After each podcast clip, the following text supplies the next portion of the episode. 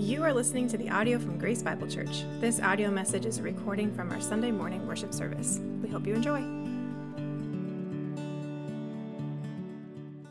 One of the trends that many police departments um, have begun doing, which I think is a great idea, is they've, they've begun listing a, uh, posting a list of the calls that they take during, during the day. They do it a, a couple days later. How many of you guys have seen this? How many of you guys have seen yeah, some of you. Okay, perfect. Well, this is going to be brand new for the rest of you then. This is good.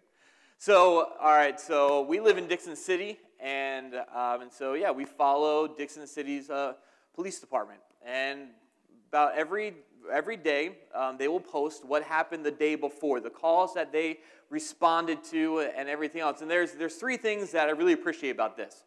The first, I'm not sure who, who is posting this stuff, but this dude is a genius. He's like the comedic uh, man. The, the things that he puts out is absolutely incredible. How many of you guys have ever been on Commerce, Commerce Boulevard when it floods? You guys know what I'm talking about? Yeah, yeah, it's ridiculous. Their posts about the flooding each and every time are hilarious. Um, probably six months ago, um, someone in Home Depot went to the lumber department. You guys, you guys remember hearing about this? They went to the lumber department and tried to exorcise the demons from, from the wood. You guys remember that? Yeah? Look up what Dickson City did with that. Absolutely incredible. And so, just for like the humor value, it's really good. Um, obviously, um, second, secondly, you just you get to know what our police department and what our law enforcement does to keep our communities and our neighborhoods safe. Um, just when you see the calls that come in, especially like for some reason, my block on Morgan Street in Dickson City is insane. We, I mean, we kind of thought we knew there's a lot of police around, but then we, we saw one time someone, they found a shotgun in the, the water sewer or whatever, just the manhole. That's the things that they're dealing with, and they post all of that. So I appreciate the stuff that they, that they deal with each and every day. But lastly, thirdly, the probably thing that's most fascinating is by reading these posts, you get like a bird's eye view, a, a glimpse into where our society is at. And it's not that great. Um, man, the incidents when it comes to the fighting and parking lots. I, every week, Walmart uh, parking lot, Walmart's parking lot is insane. There's always fights there. There's fights. Um, there, there's domestic fights but within homes. There's, there's neighbors that fight against each other. And so you get to see, man, just where our society is at, um, the drama that is filled with so many of our lives. And James today um, begins to address the issue of conflict. And he says, listen, um, I need to address this issue with, with his readers. And so, James, kind of, as we, as we begin chapter 4, James is going to kind of start peeling back some layers. Yes, he's going to talk about conflict, but he's not going to talk about just, just yes, it happens. He's going to talk about the reasons why it happens. So, the, the what and the how, why we fight, and what drives these conflicts that we have with each other. So, we all have conflicts.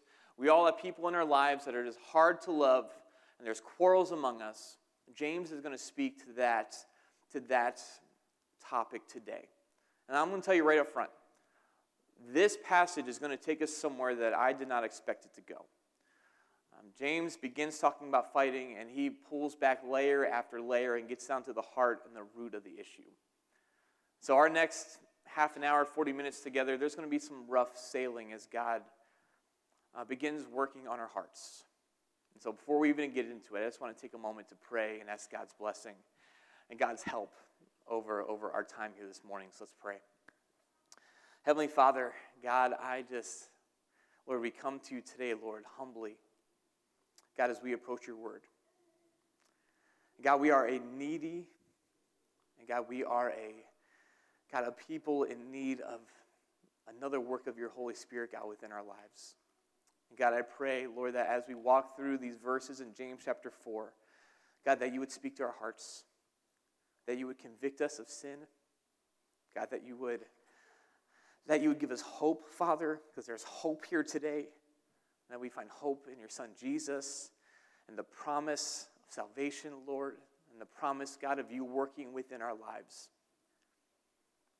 And God, I pray, Lord, that you would and just break down Break down strongholds, God, within our hearts today.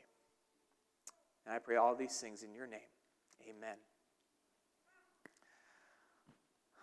All right, church, we're going to begin in verse James chapter 4, verse 1. And James begins this, um, this portion by asking a question.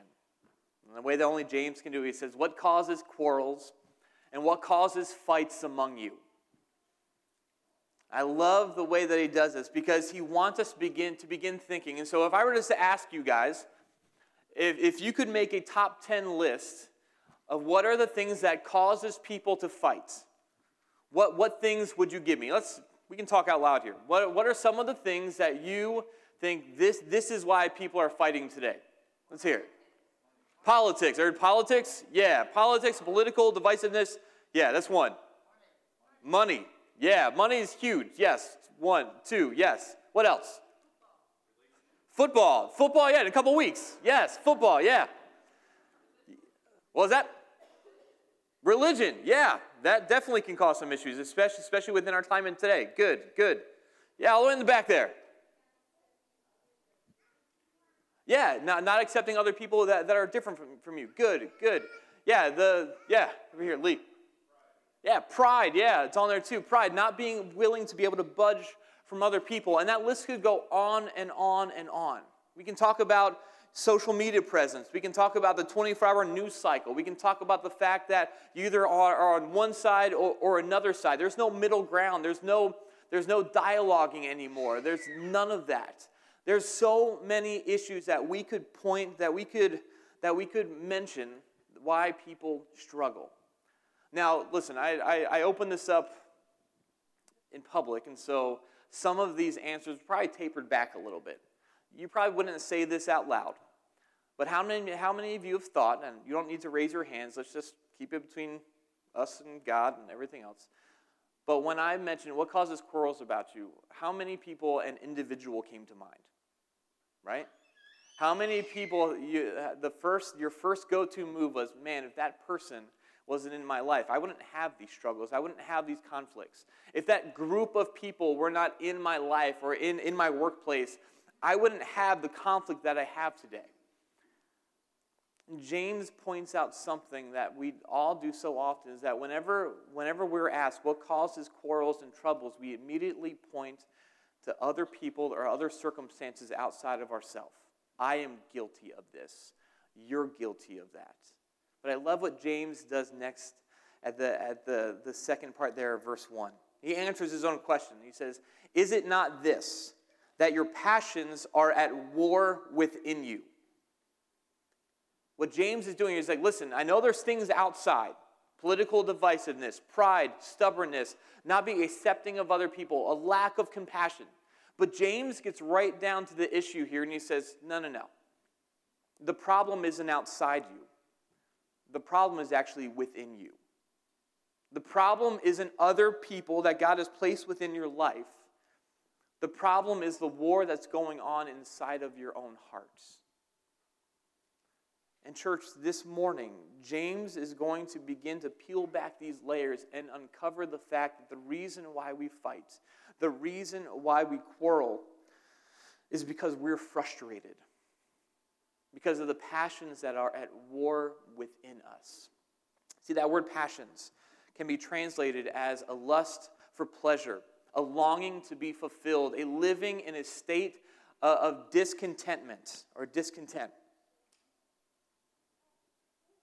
The reason why we fight isn't because of other people around us. The reason why we fight isn't because of the circumstances we find ourselves in. The main reason for the conflict that we create within our own lives is because that we've all believed a lie. We all believed the lie that the world sells you and I that we can find happiness, purpose, fulfillment, and satisfaction apart from God. If you were to define what it, what it, the thought process behind being of the world or living in worldliness, it is simply that I can find my passion, I can find my purpose, I can find fulfillment and satisfaction from the things of this world completely apart from God. Church, and if we're honest, we've all believed that lie in some aspects or another. We've all believed that we can replace God's favor with likes on Facebook and social media. We believe the lie that we can replace the joy and fulfillment of marriage with pursuing whatever relationship we feel like, however we feel like doing it. We believe the lie that we can replace God's purpose and plan for our lives by pursuing the next best thing in our lives. And we believe the lie that we can find true happiness not in experiencing God's kingdom, but in building our own. And as promising as the pleasures of this world look like, and believe me, they look great, they will always leave you frustrated and longing for more. Always. 1 John 2, 15 through 17 says, The lust of the flesh, the lust of the eyes, the pride of life, they're all passing away. These things are not from God. And sooner or later, they will all leave you wanting. And, church, as I, as I work through this passage today, God began pricking my heart and asking the question Dave, where is your fulfillment in?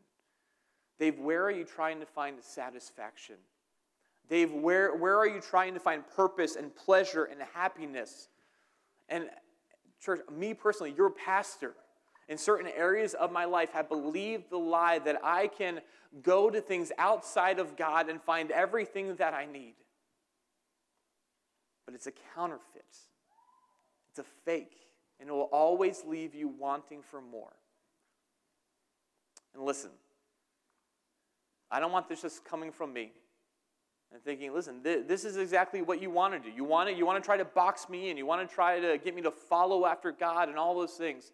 Say, listen, I want, I want to just bring up two brief, quick examples from people who have experienced the pinnacle of worldliness, the pinnacle of success, fame, power, and money. And I want, and I want to bring you to, I want to bring you to their conclusions about pursuing things that really don't last. First, the first person, 1965. Rock and roll legends Mick Jagger and the Rolling Stones wrote a song about commercialism. You guys probably know what it is. Let's hear it. I can't get no what? Satisfaction. You know, you know what, when they wrote this? They wrote this when they were, when they were beginning to hit the pinnacle of their career. They were super talented. They, they were famous. They had money, power, they, they, had, they had sex. They had everything that they ever could have wanted. And they end up writing a song about this very thing that we made it to the top, and you know what? There's nothing there. I can't get no satisfaction.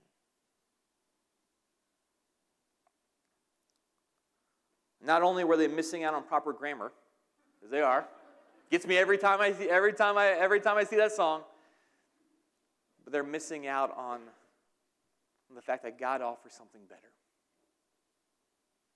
That God offers something, that the things of this life are fleeting, God offers something to you and I today that will last far beyond the Rolling Stones in their career. Church, J.D. Rockefeller, a billionaire in his day, the Jeff Bezos and the Bill Gates of his day, when he was asked one time, John, how much money is enough? How much money do you need? You know what his response was? Just a little bit more. See, that longing for, for more, that longing, that unsatisfied, that state of living in discontentment, this is the end of investing in the things of this world. It will never leave you satisfied. And how many of us today, our motto is just a little bit more? God, just a little bit more, just, just a little more vacations, God, just a little more bump in pay, just a little more of a promotion at work, just a, a better vehicle, a better house, a better home, a better, uh, uh, a bigger bank account, a better retirement plan, just a little bit more. And the end result of us chasing after the things of this world is that we are left unsatisfied because we're trying to find satisfaction in something that never was meant to do so. And this, this state of being, this feeling of unsatisfaction, now boils over into our relationship with others and our relationship with God. And James, James, James describes how this happens. The first thing that James says is listen, if we live this way, people are going to be hurt.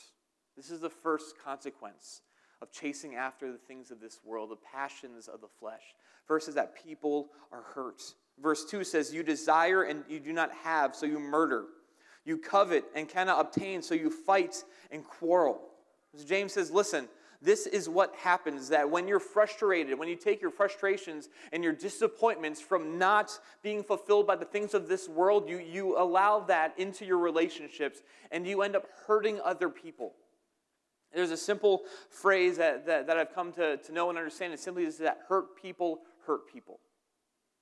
That when you are unfulfilled in your life, when you feel unsatisfied, that same sense is going to ooze over into your relationship with others. And James says here listen, you desire and you do not have. So what do you do? You murder. Let's just pump the brakes for one second. I hope I hope that these believers were not killing each other. I wasn't there. I can't say for sure. But I think if they were actually murdering people, this probably wouldn't be the first time you see it in this letter. He probably would have opened up with, hey, I know things are rough. Stop killing each other. They probably wouldn't have waited till, till chapter 4 to bring in today. Oh, yeah, by the way, I heard you guys are killing each other. Yeah, let's stop that. But what, what I do think is this, and this is what I probably think James is getting at here. I think James is pointing back to the Sermon on the Mount in the First John chapter 3, verse 15. You guys, you guys remember Jesus' teaching on the Sermon on the Mount when it came when it comes to hate? And the Pharisees thought, says, the commandment in the Old Testament says, Thou shalt not murder. Got it. Don't kill people. But Jesus said, listen, but if you if you hate someone, you're committing murder in your hearts. If, if you if you bring jealousy and, and anger and and you want someone to be hurt up to that point, listen, in God's eyes, you've already committed murder. 1 John 3 15, um, John writes that anyone who hates his brother is a murderer. And what James is getting at here is that even though we may never take the physical act of taking someone's life, we wish people away all the time, don't we? Especially in this state when we're unsatisfied and unfulfilled. And we come in, we, we come into church, and the very thing that we want, we see that someone else has. What does that do in your mind? What do you do? So often you look at that person and say, if that person wasn't there, I could have that. If that person wasn't, wasn't, wasn't here at church, I, I could be that person. I could have that position. If that person didn't have that job, I could have that job. If that person didn't have that promotion, that could, been, that could be me.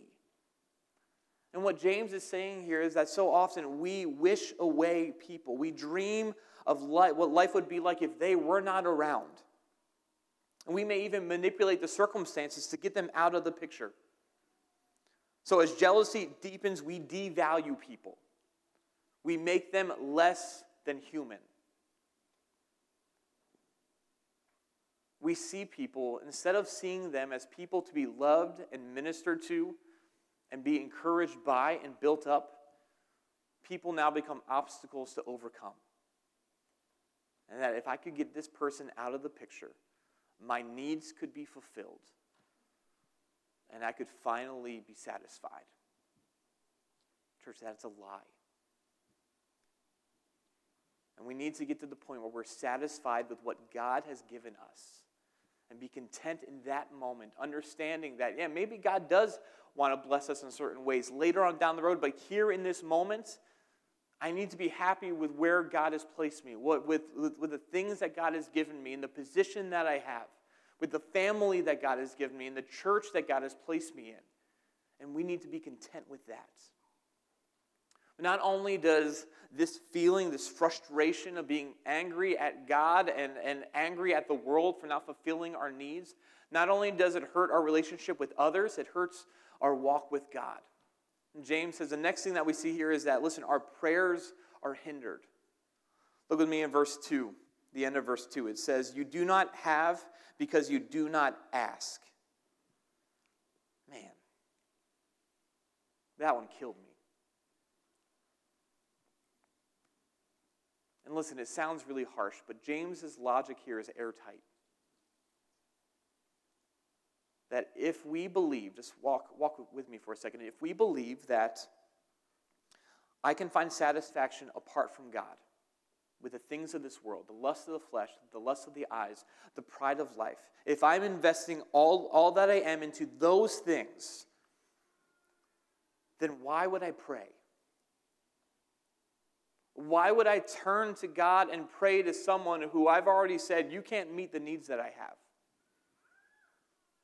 Why would I go and ask God for something when I truly believe you're not going to do it? You can't do it. And, church, what James is talking about here is probably one of the most tragic things when it comes to prayer that, that I found in Scripture. Is that we don't have certain things simply because we haven't asked God for them. Think about that. You can't get mad at God for something that you haven't even asked for. But we do. You can't get mad at God for something that I've never mentioned to you that I even need this. And tragically, I really believe that God wants to bless you and give certain things into your life, and He's waiting for you to ask Him. And how often do we make our, our friends or our spouse or someone else in church our enemy because we're fed up with something we've never even asked God for? And so he said our prayers are hindered. First, we don't ask for things. And secondly, sometimes when we do ask, we ask with wrong motives. Verse 3 says, You ask and you do not receive because you ask wrongly to spend it on your passions. See, worldliness doesn't just impact if we pray, worldly impacts how we pray when we pray. So if you're praying, if you're asking God for things to fulfill your own selfish pleasures and desires, do you think God's going to answer those? No. Because God is a good God. God is your heavenly Father. If it was up to, to our kids, our four kids, they would have donuts for breakfast each and every day. Krispy Kreme would be hit up all the time. But you know what? We don't do that. You know why? Because it's not good for them. I would probably have diabetes by this point and weigh like 250 pounds. There's certain things as parents that we don't give to our children because it's detrimental to their growth, to their health. And, church, God is the same way. God's saying, I'm not going to give something to you if it's going to be detrimental to your spiritual walk. I'm not going to give you that raise just so that you could flaunt it in the face of your other coworkers. I'm not going to give you that promotion. I'm not going to give you that new car just so that you can drive around town and impress all your neighbors. Like, if we're asking with improper motives and desires, God's not going to act on your behalf. And we've allowed this idea that the world can satisfy us, and we try to morph it into this religious walk where we say we still love God, but we still really want the things of this world. And God knows our hearts. And God's saying, I'm not going to act. I'm not going to grant you a wish. I'm not going to act like you're a vending machine every time you want the things of this world. In Matthew 6 33, one of my favorite verses says Jesus says, "But seek first the kingdom of God and his righteousness, and then all these things will be added to you." It's where we get to the point in our spiritual lives where it says, God, I don't care about my kingdom.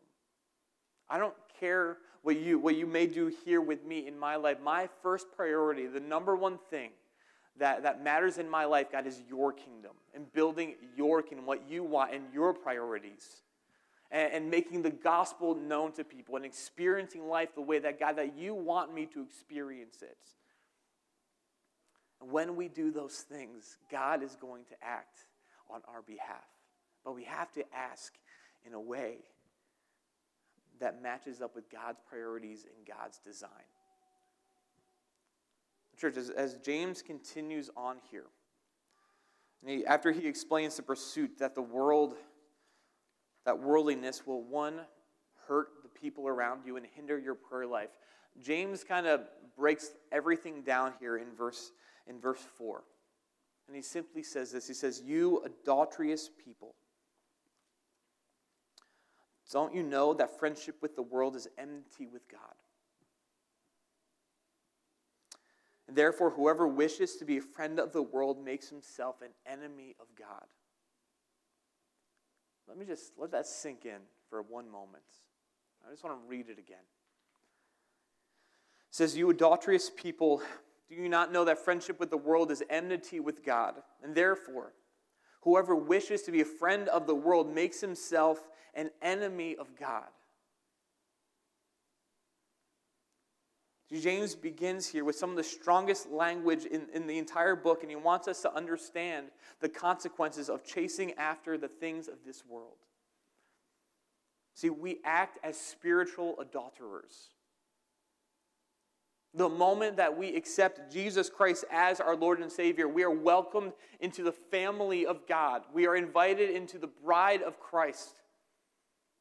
And when we chase after the things of this world, we, we may say, We love you, God. We may say, You're all that I need on Sunday morning, but for the rest of the week, we're, we're, we're leaving the house and chasing after everything else to satisfy us.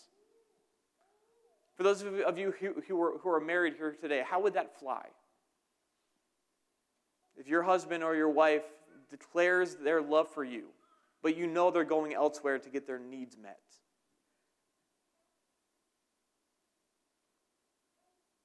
God feels the same way. He's saying, I, I, have given you my son. I've given you all that you need. I have offered you everything that you need to find purpose and happiness and fulfillment and satisfaction in this, in this world today.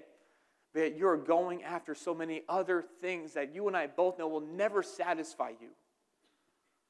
So don't you know that friendship with the world, that aligning yourself with the priorities, that aligning yourself with with the, the, the ideas and thought processes and philosophies of this world. You set yourself up, you position yourself as an enemy of God.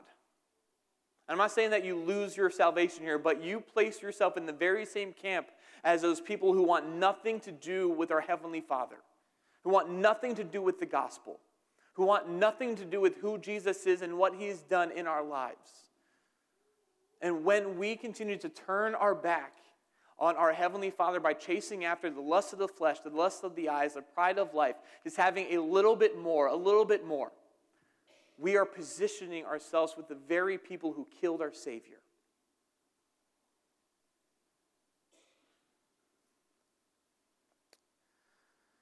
And I just want to ask you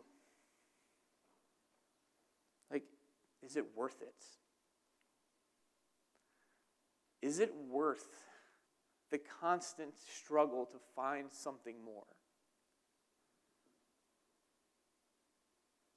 Is it worth killing ourselves and working 80 hours a week just so that we can go on a, a, an elaborate vacation?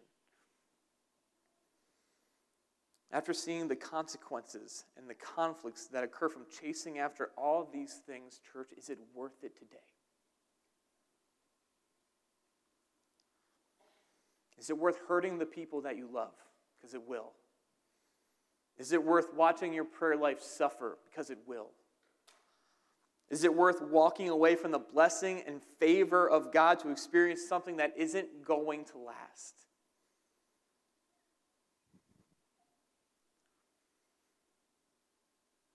Maybe God is already speaking to your heart today. You feel hopeless and helpless. You have bought into the world's philosophy for years and years and years. You have built your life upon the things of this world that have no eternal value. and you just feel stuck. Maybe God's already been speaking to you and bringing some, some things of conviction into your heart already, but you don't know how to respond. And where do, where do I even go from here? Friends, I am so thankful that James didn't stop writing this portion in verse 4. And I want to give you two reasons for you to have hope this morning. Because listen, while because we fight, we bring conflict into our lives because we're frustrated by the things of this world and we can't find satisfaction here. Church, let me tell you something. That we fight for others because we're frustrated. But God fights for us because he's faithful. Verse 5 says, Or do you, or do you suppose it is of no purpose that the scripture says he yearns jealous, jealously over the spirit that he has made to dwell in us. Man, I love this verse. And what James is doing here, James is going back to the Old Testament and the Old Testament idea that one, that God is a jealous God. That God isn't going to sit around while, while, while you walk away and do nothing. That God wants our hearts. But he brings up this fact that yes, God is, God is jealous and he doesn't sit back, but he reminds us that one, that God faithfully pursues us. See, if you are one of God's children, he isn't going to stop chasing after you. Let me tell you, it doesn't matter how far you, how long you've been gone or how far you've been, how far you've walked away, your heavenly Father jealously wants you back like a shepherd who, who has lost his sheep. He may have every last one of them but one. You know what that shepherd does? He goes into the, into the wilderness finds him and brings him back and, and puts him back into the fold. And oftentimes, the frustrations and the dissatisfaction of the things of this world are God's tools to bring you back to Himself.